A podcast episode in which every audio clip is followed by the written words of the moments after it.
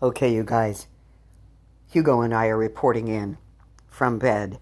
But let me just tell you that we're both extremely tired.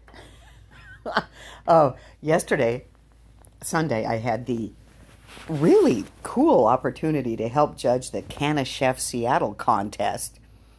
And obviously, it's very much a take on, you know, all the cooking competitions on the TV, only it's with cannabis. And there's not enough in there to get your high or anything, but boy, it was fun. And hanging out with like serious Michelin type chef guys, also cool. And I had a whole bunch of stuff running through my mind this week about the dating and sexy time and all that stuff. And I try and line it up in my head so I can at least be a little bit sensible on these recordings, but unfortunately, I'm really, I'm really fucking tired today. So, this is what's been going on. The uh, tall, handsome, I like him tall and handsome, don't I? Short and handsome's good too. But anyway, um, the musician, I don't know if I mentioned, but we just said, screw it, let's let's at least see what happens.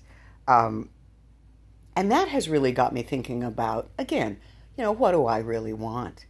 And the more I think about it, the more I'm like, you know, I had 18 years with Tony, and we did all that stuff you do. You know, the birthdays, the big parties, the baby showers, holidays, and it was really fun. We had a ton of parties.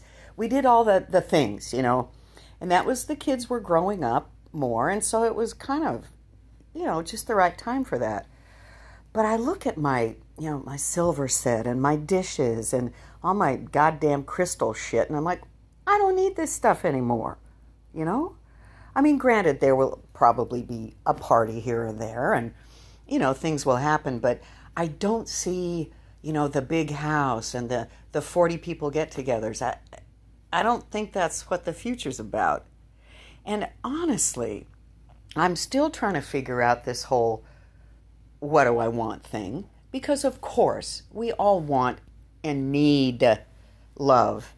And sometimes, you know, if I don't go, if I do go a couple of days without getting hugged or something, it makes you weird. You know, we need to touch each other. That's a given. So, how do you how do you make that happen without getting all confused? You know, and again, to me, so much of that is cultural and societal that we have these expectations how life is supposed to be or what you're supposed to be doing at a certain age. And I'm finding that that's not valid.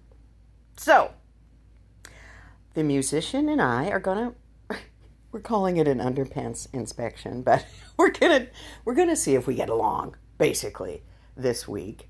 There's also a very interesting younger gentleman, uh, Kay, we'll call him.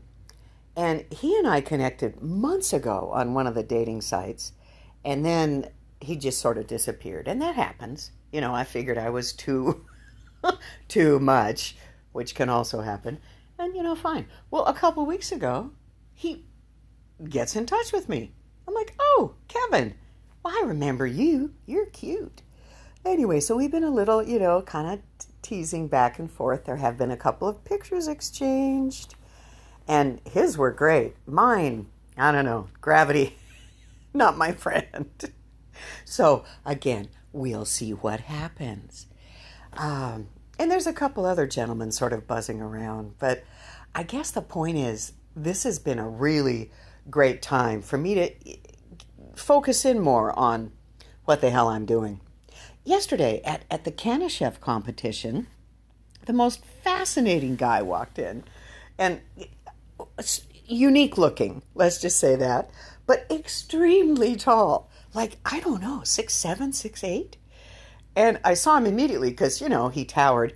And about, well, he looked like an exclamation point. He was the thinnest man I've ever seen.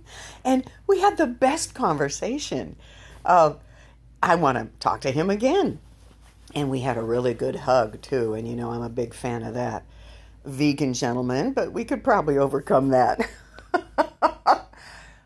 I guess the point is, my friends, that at this period in my life when I'm really starting to get into work and and this is my third career and I'm going for it, right? Um, and I think maybe what the universe is showing me that it's okay to not have it figured out. And it's also okay to have a couple of friends as long as you're honest, as long as you're careful about the circus area remaining clean. We don't want any cooties. Um, so I'm learning a lot. And okay, this is the other true confession though. Um, one of the reasons, I think maybe the main reason I'm always talking about sex is because of the goddamn um, the, the the estrogen patches that I take, you know, and I've been on this estrogen since 1988, and it just floods my little system every day with glorious horny hormones, and that's the way it is. And also, when I smoke the pot, it usually gets very tingly in the circus area. And I'm just letting you know that because, god damn it, it's a physical issue and I have to handle it. anyway, I want you all to have a beautiful week. I will keep you posted as to my amorous adventures. And just know that Hugo and I are sending you all the love. So you all take care of yourselves. I love you. And um, I'm going to have something to report next week for sure. Kisses. Talk soon.